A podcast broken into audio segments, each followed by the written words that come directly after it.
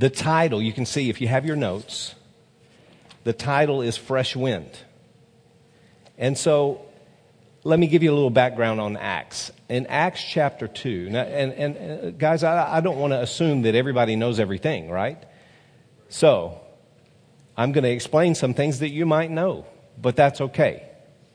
It's good to hear it again and again and again, right? The first four books of the New Testament Matthew, Mark, Luke, and John are the Gospels, and they're the account of Jesus' life from those four perspectives Matthew, Mark, Luke, and John. And so, right after Matthew, Mark, Luke, and John, the Gospels, comes the book of Acts. Now, some say, in some Bibles, it says the Acts of the Apostles, but really, it is the book of the Acts of the Holy Spirit through the lives of the disciples. And so, Acts is a very important book because Acts introduces to the earth the person, the third person of the Trinity, the Holy Spirit. And so, in the second chapter of Acts, they were in a prayer meeting because they, uh, Jesus, the head of the church, told them to go to Jerusalem, to stay there and pray and wait until they be endued with power from on high and he was pointing to the Holy Spirit, which he had been teaching them about for over three years, personally, on a day to day basis. And they were obeying him, they're praying and waiting. When the Holy Spirit came in the second chapter of Acts, it was decades later that we see in Acts 19 that there were two disciples, Apollos and Paul. They were not of the first, uh, first apostles or the, the, the, the 12 that walked with Jesus, right? Apollos and Paul, look at here, we're, we're Acts 19, verses 1 and 2, it's there in your notes. While Apollos was at Corinth, this, remember, this was decades after Acts 2. While Apollos was at Corinth, Paul took the road through the interior and arrived at Ephesus. Now, Paul wrote a book to Ephes- uh, the church at Ephesians called Ephesus or Ephesians. It says, There he found some disciples. Paul found some disciples and asked them, Did you receive the Holy Spirit when you believed? Interesting, right? And they answered, No. We've not even heard that there is a Holy Spirit.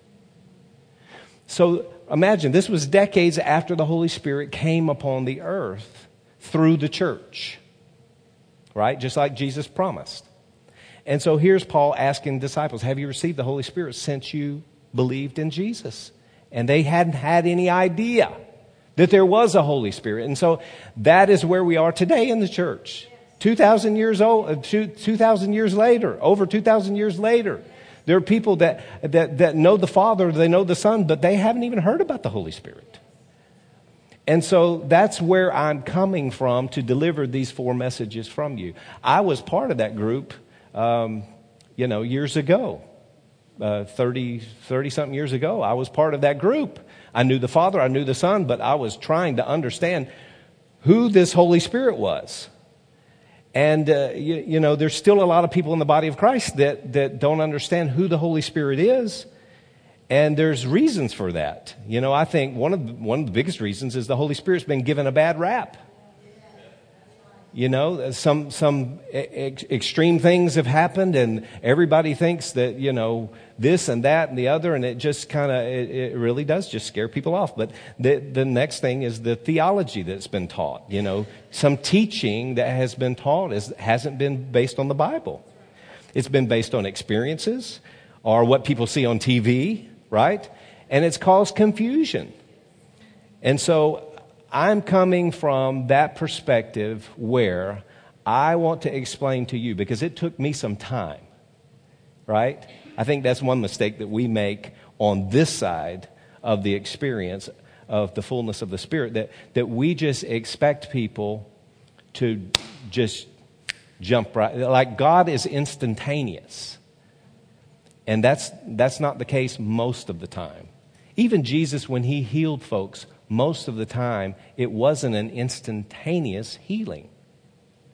Right? So we need to understand and we need to receive, and, and sometimes that's a process. So, stay with me for the next four weeks and let me explain to you the person of the Holy Spirit, and let us demystify and despookify.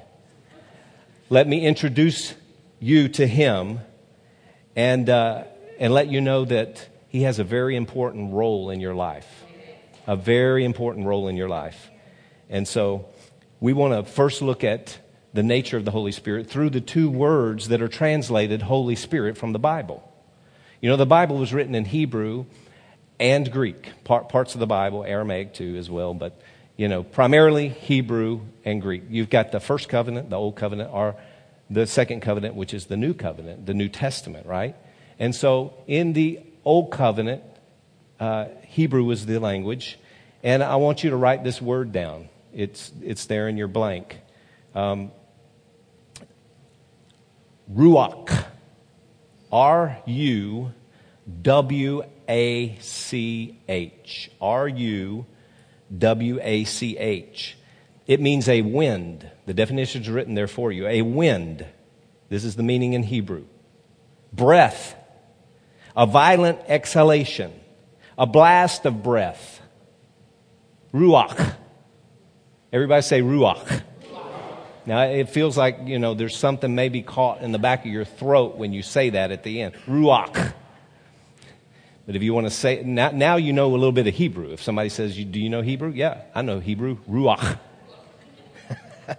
but it means breath, it means wind, it means a violent exhalation, a blast of breath.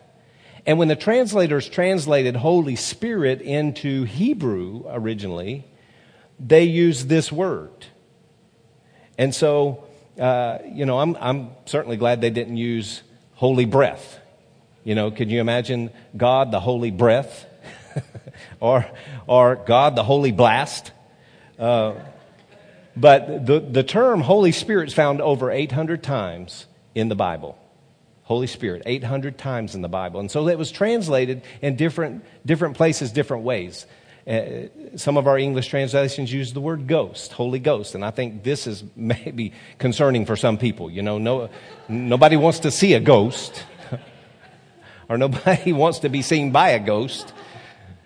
And so when we say Holy Ghost, people kind of just, whoa, okay, I'm not sure about a ghost. But in Genesis 1, look at Genesis 1, uh, chapter 1 and verse 2.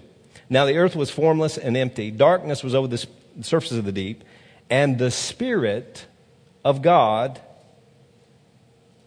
underline the word Spirit there. Can you imagine what, what word that is? Ruach. Ruach, the Ruach of God, was hovering over the waters. And we're going to see from these words and what they mean uh, the nature of the Holy Spirit. Now, the second word translated Holy Spirit from the Greek, from the New Testament, there, that blank, I want you to fill in the, the next blank pneuma.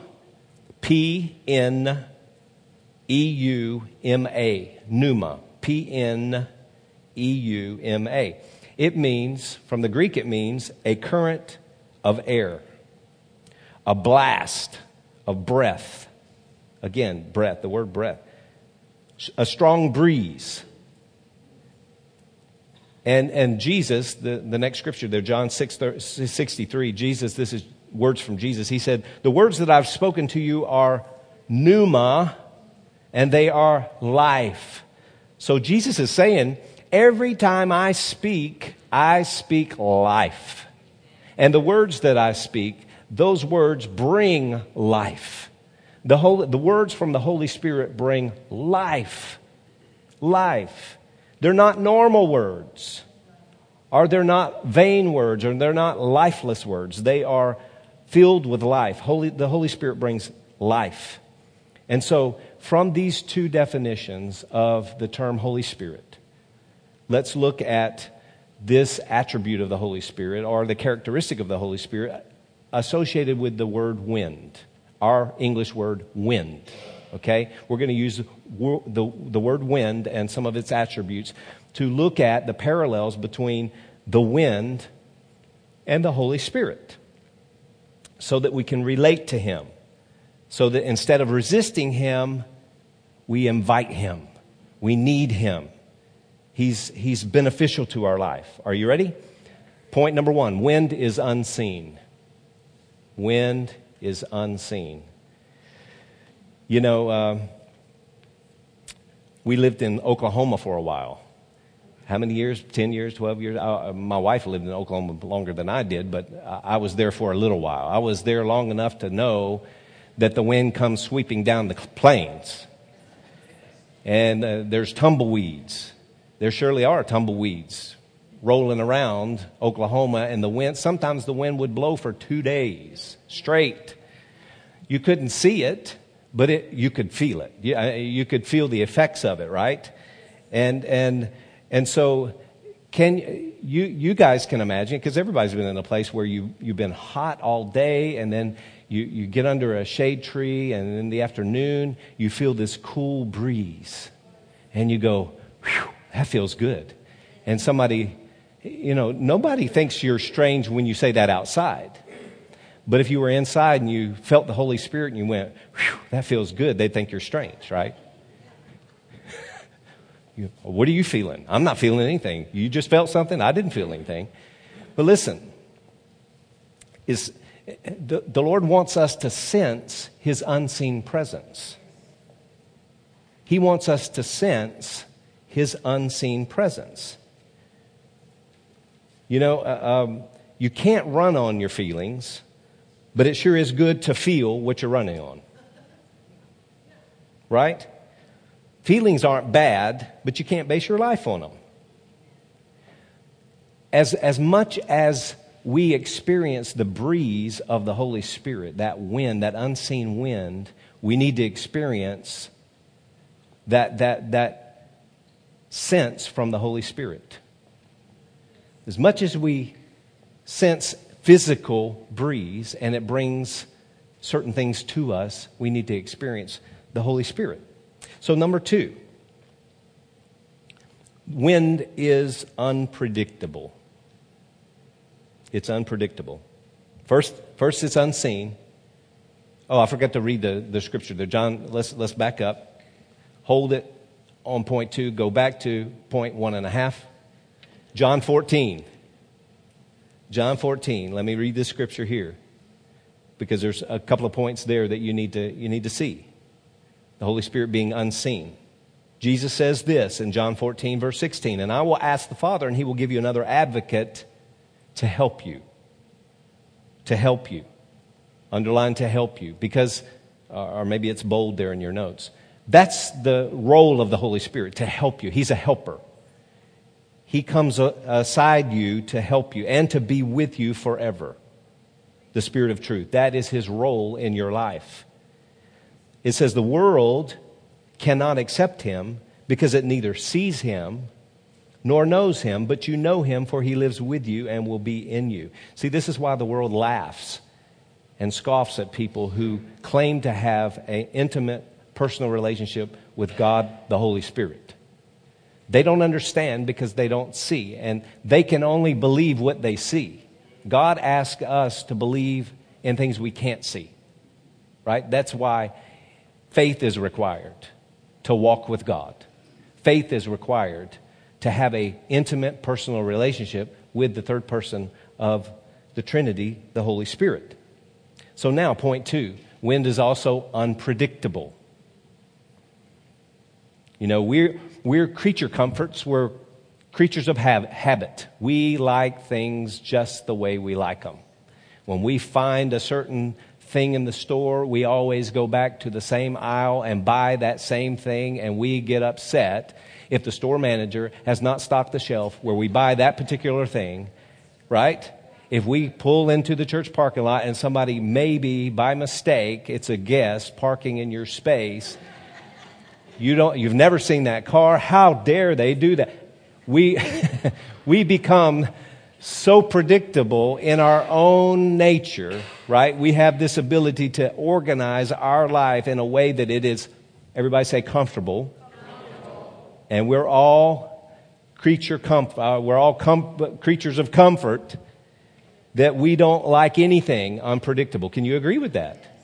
And this is, this is the beef that somebody, some people have with the third person of the Trinity, the Holy Spirit. Wind is unpredictable, isn't it? Look at John chapter 3 and verse 8. John chapter 3 and verse 8. Jesus answered, The wind, guess what that word wind is? Pneuma. Pneuma, because it's in the New Testament. Pneuma. The, wind, uh, the word wind there is pneuma. The, the pneuma blows wherever it pleases. You hear it sound, but you cannot tell where it comes from or where it's going. So it is with everybody born of the Spirit. Pneuma, right? so, you know, we like God in our orderly, defined, comfortable box. And we've got to realize that God doesn't do it the same way every time. Why doesn't God do it every way the same time? Because He doesn't want you worshiping a system or a form or a fashion. He wants you to worship Him. You know, we have our doctrine, we have our tenets of faith, we have our structure, because God is a God of structure. So in a sense, he is very predictable, but the third person of the Trinity, the third person of the Trinity, the Holy Spirit, is very unpredictable. very unpredictable. Imagine Moses, and we were talking about show me your glory, right? That's in uh, Exodus 33.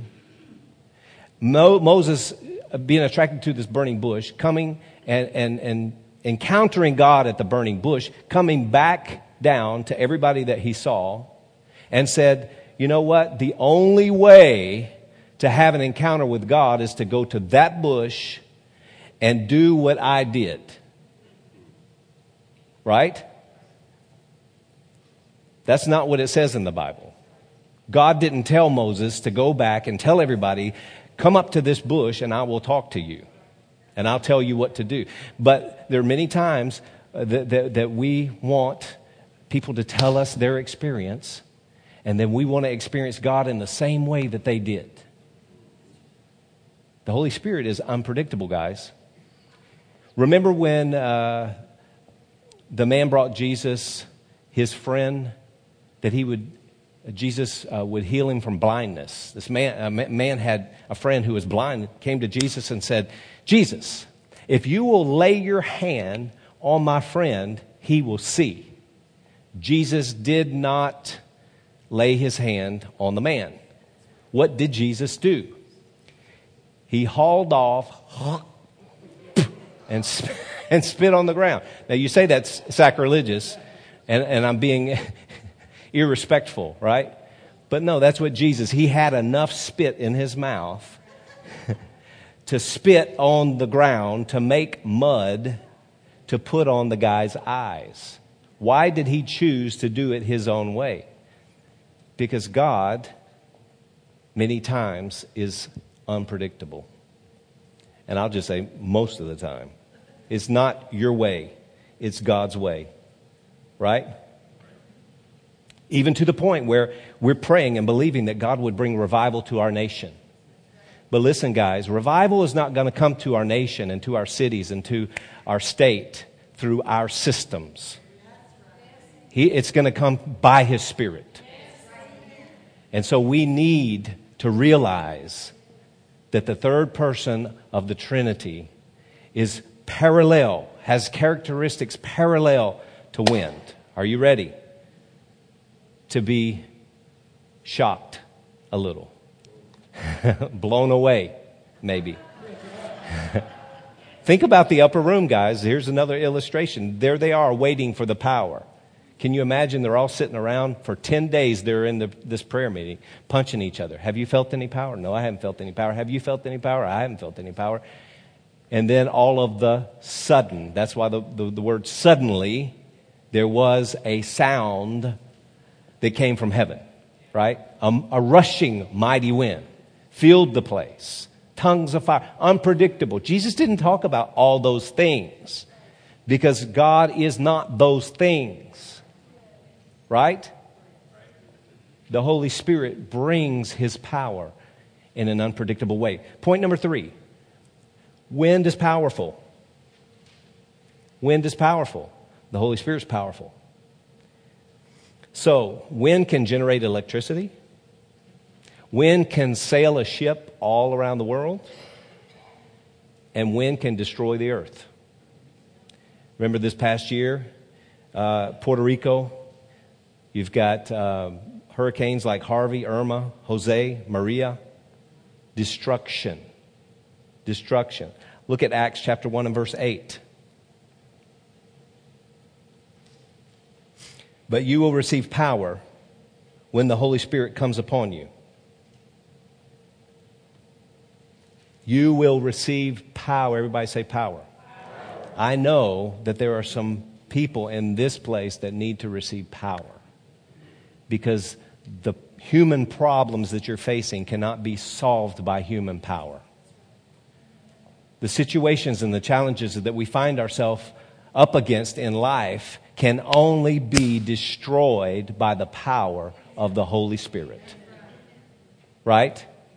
This is why his disciples needed that power to go and demonstrate and to be. Jesus didn't say, go wait in this place, receive power, to go and knock doors and pass out pamphlets and tell people who I am. No, we are supposed to be witnesses. Being a witness requires power. And so the Holy Spirit is powerful. The Holy Spirit is powerful. Listen to this quote from Charles Finney. Now, Charles Finney was a, uh, he was a 19th century attorney. This is an attorney in the 19th century who was a Presbyterian minister, highly educated, had a lot of knowledge about the Bible, and he said himself, now you can read his autobiographies, um, he said himself he was comfortable knowing God through his mind. But he became hungry to, to understand God and to know God intimately. And this is a quote from Charles Finney. He said, The Holy Spirit descended upon me in a manner that seemed to go through me, body and soul. I could feel the impression like a wave of electricity going through and through it seemed to me to come in waves and waves of liquid love, for I could not express it in any other way. It seemed like the very breath of God. This is Charles Finney, who was, again, highly educated here, had little experiential knowledge of the Lord. But he experienced the Holy Spirit, the person of the Holy Spirit, in a powerful, powerful way. Guys, we need power. We're facing times today that we've never faced before. I'm telling you, I, I do understand that the enemy sees that it's his final stand. I mean, he is, he's pulling out every stop, and there's an all out attack on you and me because we're part of the body of Christ. So don't think it's strange if you're going through something that you just can't see past that is so big that is standing in your way, right? Jesus told us what to do when there's a mountain standing in our way. But eh, in order for us to deal with that mountain that's bigger than what it seems that life is itself, we have to have the power of the Holy Spirit. Right? Say, say the Holy Spirit is powerful. Point number four wind is refreshing. Wind is refreshing. Think about all those days uh, that will come up here in 2018 in July and August when, uh, when you've been in the grocery store, you come back out to your car and you've only been in there 30 minutes and, and it's 120 in your car. You get in your car, you don't want that big bag of ice cream to melt. So immediately you do something to get all that heat out of your car. You roll down the windows and you go whew, as you take off and you just put some 90 degree air in your car and get rid of the 120. And, and it, but it still feels what? Refreshing. It's still real. It, it, we all need refreshing. Look at 1 Corinthians chapter 2 and verse 9. 1 Corinthians 2, 9 and 10. No eye has seen, no ear has heard, no mind has conceived what God has prepared for those who love him. But God has revealed it to us by his Spirit, his pneuma. And so, God has great things for us. And, and he reveals those things to us through his Spirit. So we need his Spirit. We need His Spirit. We need the Holy Spirit in a dry and thirsty land. Listen, I, as, a, as a teenager, when I was in high school, I became hungry to know all that God had for me. I was, I was born again when I was 11 years old. I came to know Jesus as my Savior. And I confessed Him as my Lord to the, me- the best of my ability as an 11 year old uh, can and understand. My parents were not Christians, so they didn't teach me anything about the Bible. Everything I learned about the Bible, I, I would go with my friends to church and learn. And so when I was in high school, I understood that I needed to know more. And I went to my pastor in that particular church environment and I said, i have been reading, personally, I was reading in 1 Corinthians chapter 12 and 1 Corinthians chapter 14, and I was wanting answers from my pastor. And I looked at him wanting answers, and he looked at me and he said, Everything in 1 Corinthians 12 and 14 has passed away. It's no good for today. And so, for me, as a young man of, of 17 years old, that was devastating. That was devastating. Here I saw a, a, the third person of the Trinity working in the lives of people, and this man of God was telling me to not know God. And so there were years, uh, four years after that, almost five years after that. So it was a journey, guys, and I, I want to take some of you on a journey, and those that are, that are watching this video as well. You know, Turn over to Ephesians chapter 4 and verse 30. We need to take a deep breath. I mean, think about the necessity of breathing. We need the Holy Spirit as much as we need to take a breath. Take a deep breath here. Wow, doesn't that feel great? Isn't it refreshing? Ephesians 4:30 says, and this is from the Message Bible or the message transliteration. Don't grieve God, don't break his heart. His Holy Spirit moving and breathing in you, moving and breathing in you, is the most intimate part of your life, making you fit for himself. Don't take such a, uh, such a gift for granted. Don't take such a gift for granted. There's three things that we need to do here. Number one, we need to let go of fears and misperceptions. Let go of fears and misperceptions. I know there's been a lot of things done in the name of the Holy Spirit, but don't let that scare you away. Don't let that scare you away. The Holy Spirit's not going to make you a weirdo. He's not going to make you strange. There are a lot of strange things done in his name, but he's not going to make you strange. Look at this scripture, Proverbs 3, verse 5. Proverbs 3 5. Let's read the first two words together out loud. Are you ready?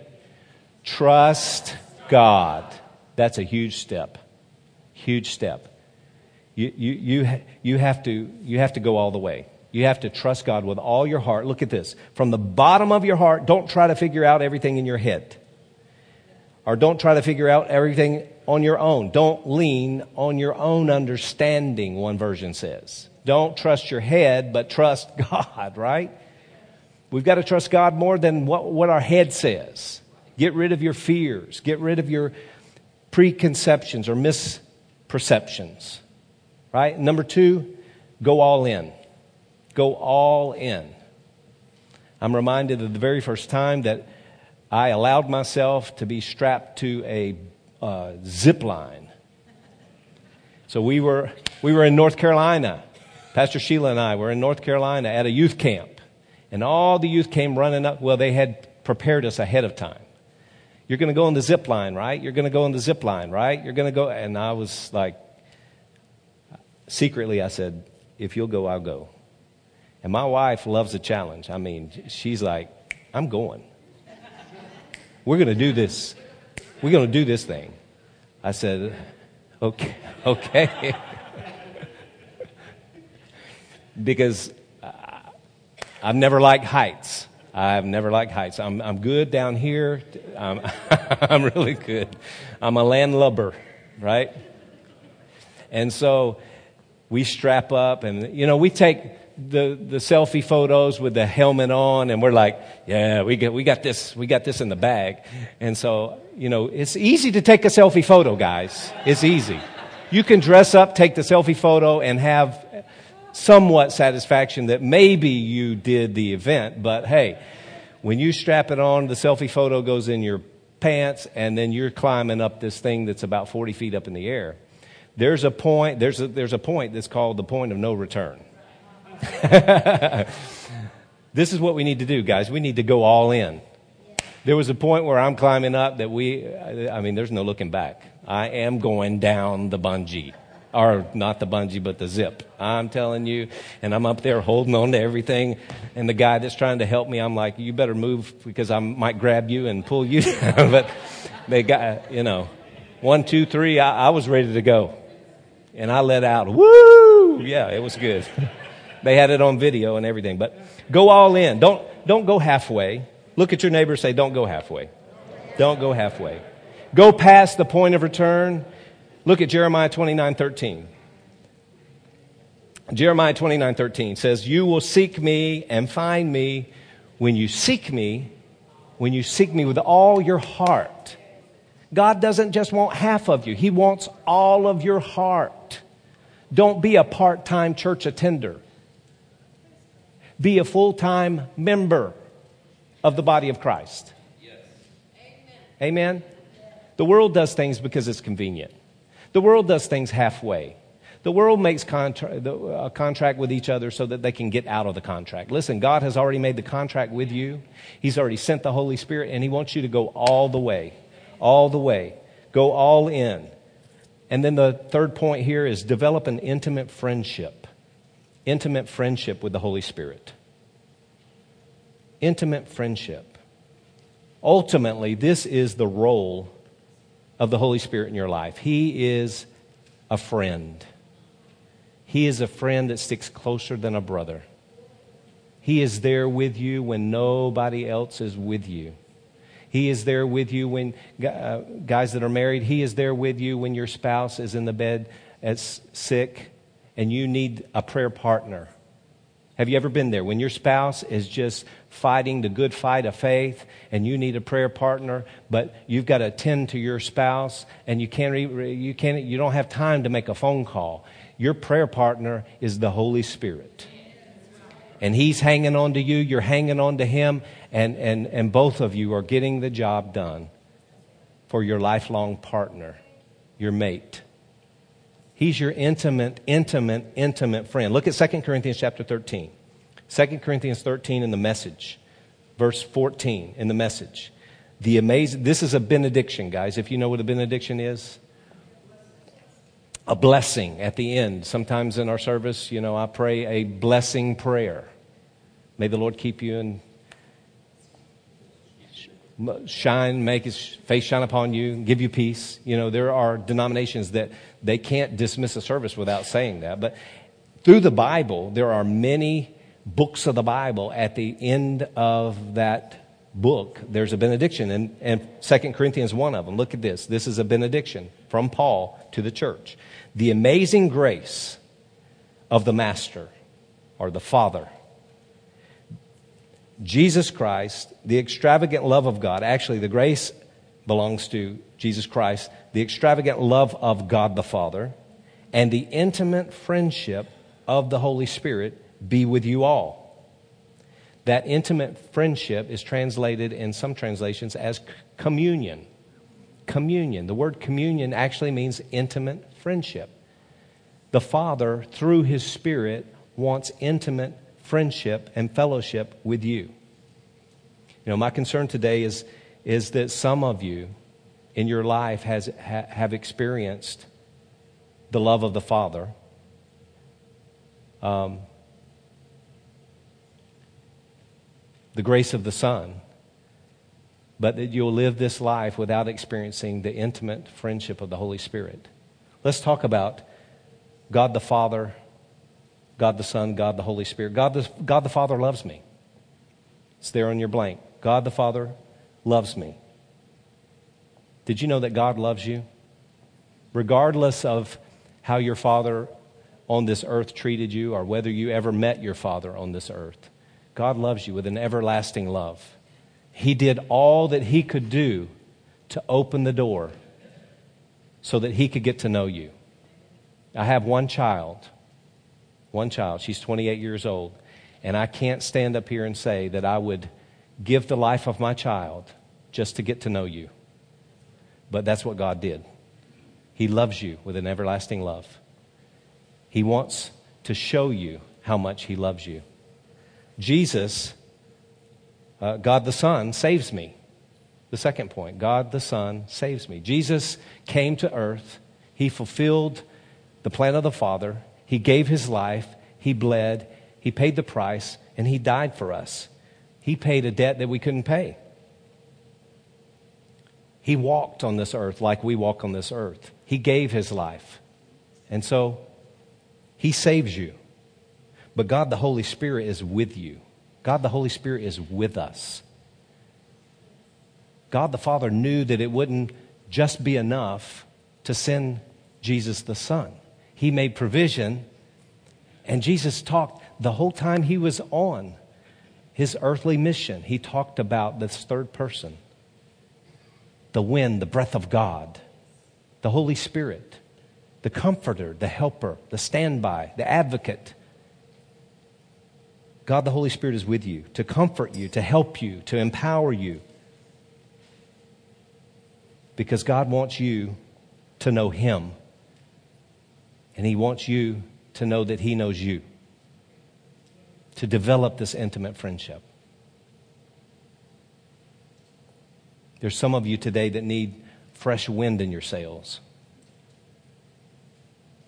You know, all of us uh, at times are driven by life out on the sea where there's no wind. There is a place in the seas, it's called the doldrums, where there's two trade winds that meet, that there's a pocket in there where there's no wind.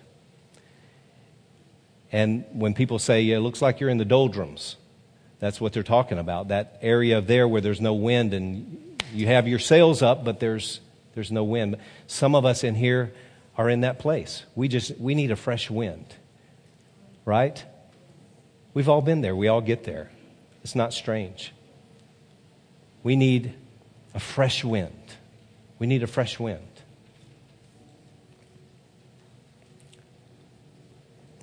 Let's pray. Father, thank you. Lord, I thank you for the mighty Holy Spirit, the third person that seeks an intimate fellowship, a relationship with us. Thank you for revealing Him to us through this message. Thank you, Father that this week you will continue to reveal the Holy Spirit to us. And through this series, you'll, you'll, you'll make him known. He's so real. Thank you. Thank you. Father, I pray for those that are right now that are facing situations in their life and challenges where they don't know what to do, where they need help, where they need comfort, where they need some power in their lives. I thank you that your spirit comes brings a fresh wind.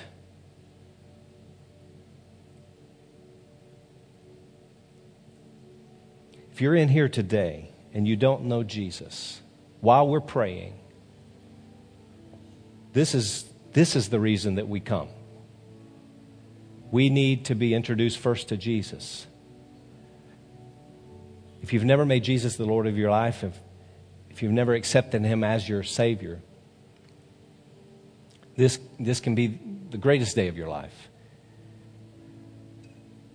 I'm, I'm going to pray for you, but before I do, I, want, I just want you to show me that, that you want to receive Him.